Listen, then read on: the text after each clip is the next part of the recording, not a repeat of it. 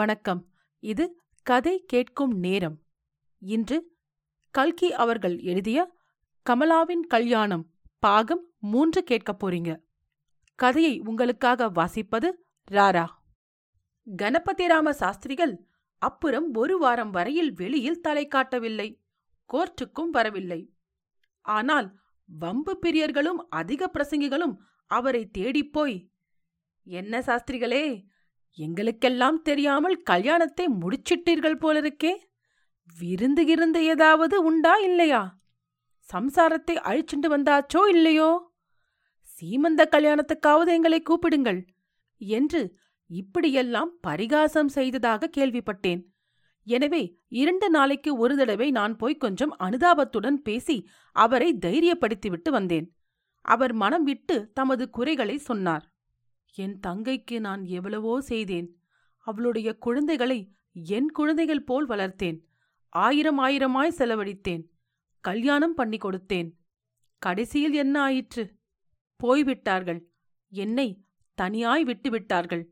இந்த மாதிரி மனமுடைந்திருந்த போது அந்த பாவி பிராமணன் கல்யாணத்தரகன் வந்து சேர்ந்தான். அவனுடைய போதனையில் மயங்கிப் போய்விட்டேன்.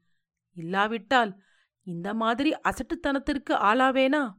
என்று இவ்வாறெல்லாம் சொன்னார். நானும் அவருக்கு அனுசரணையாக பேசி ஆறுதல் சொல்லிவிட்டு வந்தேன். இதற்கிடையில் கல்யாண சுந்தரம் என்னுடைய காதை கடிக்க ஆரம்பித்தான். பையனுக்கு கல்யாணத்தன்றே கொஞ்சம் அசடு தட்டி போயிருந்தது என்பதை நான் கவனித்திருந்தேனே. ஆனால் பைத்தியம் இவ்வளவு முற்றிப் போய்விடுமென்று எதிர்பார்க்கவில்லை. ராகவன் எல்லோருமாய் சேர்ந்து ரகலை பண்ணி கல்யாணத்தை நிறுத்தி வந்துவிட்டோமே அந்த பெண்ணினுடைய கதி என்ன ஆகிறது? என்று அடிக்கடி என்னை கேட்கத் தொடங்கினான். ஒரு தடவை அவனுடைய தொந்தரவை பொறுக்காமல் நான் என்னை என்ன பண்ண சொல்கிறாய்? எனக்கோ கல்யாணமாகிவிட்டது. நீதான் பிரம்மச்சாரி. வேணுமானால் கல்யாணம் செய்து கொள்ளேன் என்றேன். எனக்கு பூரண சம்மதம் என்றான் கல்யாண சுந்தரம். அப்படியானால் என்ன தயக்கம்? என்று கேட்டேன். என்ன தயக்கமா? எனக்கு சம்மதமாயிருந்தால் சரியாய் போய்விட்டதா? அப்பா அம்மா அல்லவா சம்மதிக்க வேணும்?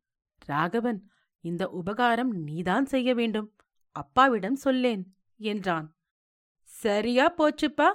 ஏதோ உங்க அப்பாவிடம் ஜூனியராயிருந்து பத்து ஐம்பது சம்பாதிப்பது உனக்கு பிடிக்கவில்லையாக்கும். என்னால் முடியாதப்பா. உன் அம்மாவின் காதில் விழுந்தால் அப்புறம் நான் இந்த வாசற்படி ஏற வழியில்லாமல் போய்விடும் என்றேன் நான். கல்யாண சுந்தரத்தின் பேச்சை விளையாட்டாகவே பாவித்து தள்ளிவிட பார்த்தேன்.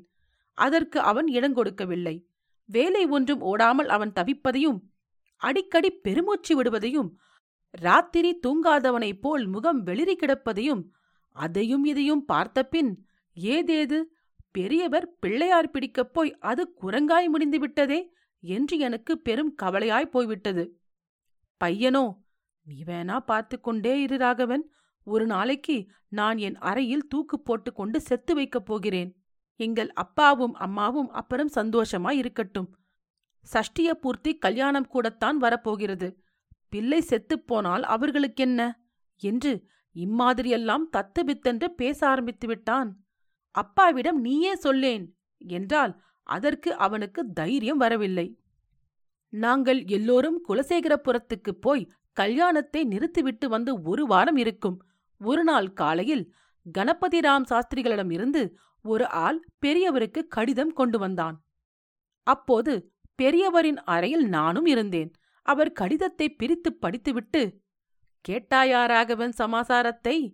மாமுண்டூர்காரர்கள் கணபதிராம சாஸ்திரிகள் வீட்டுக்கு வந்திருக்கிறார்களாம். என்னை அவசரமாய் வந்துவிட்டு போக வேணும் என்று எழுதியிருக்கிறார் என்றார். இதை கேட்டுக்கொண்டே உள்ளே வந்த கல்யாண சுந்தரத்தை பார்த்து வண்டியை எடுக்க சொல்லு என்று அவர் கூறவே கல்யாணம் வெளியேறினான். ஏதேது? அந்த மாமண்டூர்காரர்கள் பலே பேர் வழிகள் போலிருக்கிறதே? சாஸ்திரிகளை விடமாட்டேன் என்கிறார்கள்? கல்யாணத்துக்கு செலவான பாக்கி பணத்தை கேட்க வந்திருக்கிறார்களோ? என்னமோ தெரியவில்லை என்று சொல்லிக்கொண்டே பெரியவர் எழுந்து நீயும் வா அந்த தமாஷை பார்த்துவிட்டு வரலாமே என்றார். அவர் கூப்பிடாமலே நான் போக தயாராயிருந்தேன். வீட்டு வாசலுக்கு வந்ததும் நான் எண்ணியபடியே கல்யாண சுந்தரம் டிரைவரின் ஆசனத்தில் உட்கார்ந்திருப்பதை பார்த்தேன். பெரியவர் வண்டிக்குள் உட்கார்ந்த பிறகுதான் அதை கவனித்தார். நீ என்னத்திற்கு வருகிறாய் கல்யாணம்? என்றார். டிரைவரை காணோம் என்று சொல்லிக்கொண்டே வண்டியை ஓட்டினான் கல்யாணம். ஆனால் டிரைவர் ஷெட்டுக்குள்ளேதான் இருந்திருக்க வேண்டுமென்பதில் எனக்கு சிறிதும் சந்தேகமே இல்லை. கணபதிராம சாஸ்திரிகளின் வீட்டிற்குள் நுழைந்ததும் முன்புறத்து ஹாலில் சாஸ்திரிகளும் மாமண்டூர் வைத்தீஸ்வர ஐயரும் உட்கார்ந்திருப்பதை பார்த்தோம். நாங்களும் போய் உட்கார்ந்தோம். ஹாலினுடைய மற்ற புறத்தில் ஒரு வாசற்படி இருந்தது. அதற்கப்பால் இருந்த காமிரா உள்ளில் இரண்டு ஸ்திரீகள் நின்று கொண்டிருந்தார்கள். ஹாலுக்குள் நுழையும் போதே அவர்கள் இன்னார் என்று நான் தெரிந்து கொண்டேன். வைத்தீஸ்வர ஐயரின் சம்சாரமும் பெண்ணும் தான். எதற்காக இவர்கள் சாஸ்திரிகளின் வீடு தேடி வந்திருக்கிறார்கள்? கல்யாண பெண்ணையும் கூட அழைத்து கொண்டு வந்திருக்கிறார்களோ? இதென்ன வேடிக்கை? சாஸ்திரிகள் பேச ஆரம்பித்ததும் ஒருவாறு விஷயம் புரிந்தது. ஐயர்வாள் இவர்கள் என்னை பெரிய தர்ம சங்கடத்தில் விட்டிருக்கிறார்கள்.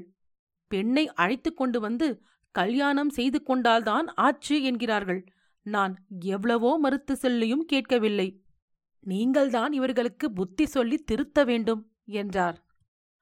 உடனே வைத்தீஸ்வர ஐயர் ஆரம்பித்தார். பணக்காரர்களுக்கு ஏழைகளின் கஷ்டம் தெரிகிறதில்லை. என் கையில் காலனா கிடையாது. வேலை போய் மூன்று வருஷத்திற்கு மேல் ஆச்சு சாப்பாட்டுக்கே கஷ்டப்படுகிறோம். பெண்ணுக்கோ வயதாகிவிட்டது. இந்த காலத்தில் சாதாரணமாய் வரம் கிடைப்பதே கஷ்டமாயிருக்கிறது. ஒரு பெண்ணுக்கு கல்யாணம் ஒரு தடவை நிச்சயமாகி தட்டிப்போச்சு என்றால் அப்புறம் எவன் கல்யாணம் பண்ணிக்கொள்ள வருவான்? நீங்கள் பாட்டுக்கு தடபுடலாய் வந்து கல்யாணத்தை நிறுத்திவிட்டு வந்து விட்டீர்கள். பொறுப்பு என் தலையில்தானே விழுந்திருக்கிறது? நீங்களா வரன் பார்த்து கல்யாணம் பண்ணி வைக்கப் போகிறீர்கள்? இந்த சமயத்தில் உள்ளே கதவோரத்தில் நின்று கொண்டிருந்த அம்மாள் ஒரு அடி முன்னால் வந்து ஏன்? ஈவாத்துல கூட ஒரு பிள்ளை கல்யாணமாகாமல் இருக்காமே வேணுமானால் பண்ணிக்கொள்ளட்டுமே என்றாள். பலே ஸ்திரீகள் என்றால் இப்படியல்லவா இருக்க வேண்டும்? கல்யாண சுந்தரத்தை திரும்பி பார்த்தேன். அவன் சட்டென்று எழுந்து வெளியே போனான். இதுவரையில் பேசாமல் கேட்டுக்கொண்டிருந்த கோபாலகிருஷ்ண ஐயருக்கு கல்யாணம் வெளியே போனதும் கொஞ்சம் தைரியம் வந்தது. சரிதான் ஐயா உங்களுக்கு ஆயிரம் கஷ்டம் இருக்கலாம். இந்த காலத்திலே வீட்டுக்கு வீடுதான் வாசற்படியாயிருக்கிறதே. யாருக்குத்தான் சிரமம் இல்லை. அதற்காக ஒரு பெண்ணை பலவந்தமாக படுகுழியில் தள்ளிவிடுகிறதா? என்றார். அதற்குள் உள்ளே இருந்த அம்மாள் குழியில தள்ளுவானேன். பெத்து வளர்த்தவாளுக்கு இல்லாத அக்கறை அசல் மனுஷாளுக்கு எப்படி வந்துடும்? நாங்கள் அப்படி ஒன்றும் காட்டு மிராண்டிகள் அல்ல. பெண்ணின் சம்மதம் கேட்டுக்கொண்டுதான் தீர்மானித்தோம். அவ்வளவு சந்தேகமாயிருந்தால் நீங்களே அவளை கேட்டு தெரிந்து கொள்ளுங்கோ என்றாள்.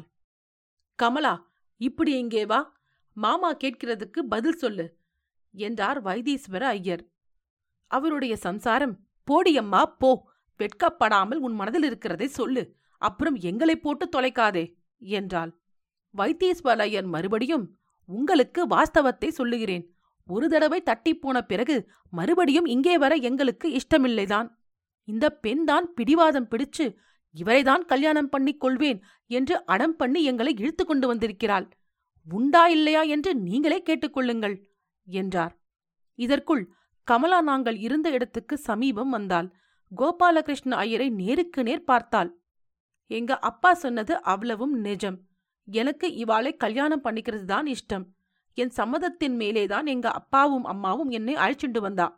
என்னை ஒருவரும் பலவந்தம் பண்ணவில்லை என்று கணீர் என்று சொன்னாள். கோபாலகிருஷ்ண ஐயர் திகைத்து போய் விட்டார் மெதுவாக சமாளித்துக் கொண்டு அப்படியானால் கல்யாணத்தன்றைக்கு அப்படியே நம்மா விம்மி விம்மி அழுதாய்? என்று கேட்டார். எப்படியும் பெரிய வக்கீல் பெரிய வக்கீல்தான் என்று நான் மனதிற்குள் எண்ணினேன். ஆனால் கமலா அந்த பெரிய வக்கீலையும் முதுகுக்கு மண் காட்டிவிட்டாள் கல்யாணத்தில் இஷ்டம் இல்லாததற்கு நான் ஒன்றும் அழவில்லை. நீங்கள் எல்லாம் திடீரென்று வந்து அமர்க்கலம் பண்ணியதை பார்த்துதான் எனக்கு ஆத்திரம் தாங்காமல் அழுகை வந்தது. பேஷம்மா பேஷ் ரொம்ப கெட்டிக்காரினி உனக்கே சம்மதமானால் எங்களுக்கு என்ன ஆட்சேபம்? சாஸ்திரிகளும் நானும் ரொம்ப நாள் சிநேகிதர்கள். அவருக்கு உன்னை போன்ற சமத்து பெண் கிடைத்ததில் எனக்கு ரொம்ப சந்தோஷம் என்று சொல்லிவிட்டு கோபாலகிருஷ்ண ஐயர் எழுந்திருந்தார். அப்பா அவள் கொடுத்த பணத்தை அவளிடமே திருப்பிக் கொடுத்து விடுங்கள் என்றாள் கமலா. வைத்தீஸ்வர ஐயர் சட்டை பையில் இருந்து நூறு ரூபாய் நோட்டை எடுத்து நீட்டினார்.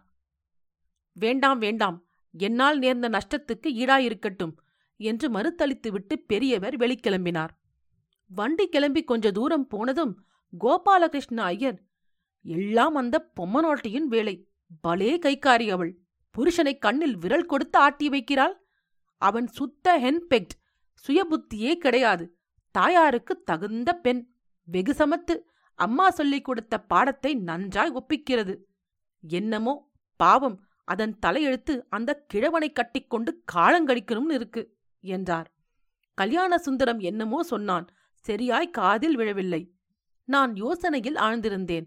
சற்று முன் கணபதிராம சாஸ்திரிகளின் வீட்டில் நடந்த நாடகத்தில் ஏதோ ஒரு மறைப்பொருள் இருப்பதாக எனக்கு தோன்றிற்று. அது என்னவாயிருக்கும்? நடந்ததெல்லாம் சரிதான். எல்லோரும் ஒளிவு மறைவில்லாமல் மனமிட்டு பேசியது போல்தான் காணப்பட்டது. ஆனாலும் இன்னதென்று விளங்காத ஒரு வேதனை என்னை பிடுங்கித் தின்றது. ஏதோ ஒரு ரகசியம் புலப்படாத மர்மம் கட்டாயம் இருக்கிறது. அது என்னவாயிருக்கும்? வழியிலே என்னுடைய சொந்த வீடு இருந்தது. நான் இறங்கிக் கொள்கிறேன். சாப்பிட்டு விட்டு மத்தியானம் வருகிறேன் என்றேன். அன்று கோர்ட் இல்லை. என்னை வீட்டில் இறக்கிவிட்டு வண்டி போய்விட்டது. கமலாவின் கல்யாணம் பாகம் மூன்று கேட்டதற்கு நன்றி. கதை பிடித்திருந்தால் ரேட்டிங் மற்றும் ரெவ்யூ கொடுக்க மறவாதீர்கள். உங்கள் ரெவ்யூ நல்ல கதைகள் உங்களுக்காக தேர்ந்தெடுத்து வாசிப்பதற்கும் எழுதுவதற்கும் எனக்கு ஊக்கமளிக்கும். உங்கள் நண்பர்களுக்கும் கதை கேட்கும் நேரத்தை பகிருங்கள். கதை கேட்கும் நேரத்துடைய யூடியூப் மற்றும் ஃபேஸ்புக்கில் உங்கள் கமெண்ட்ஸை நீங்கள் கொடுக்கலாம். நீங்கள் எழுத்தாளரா?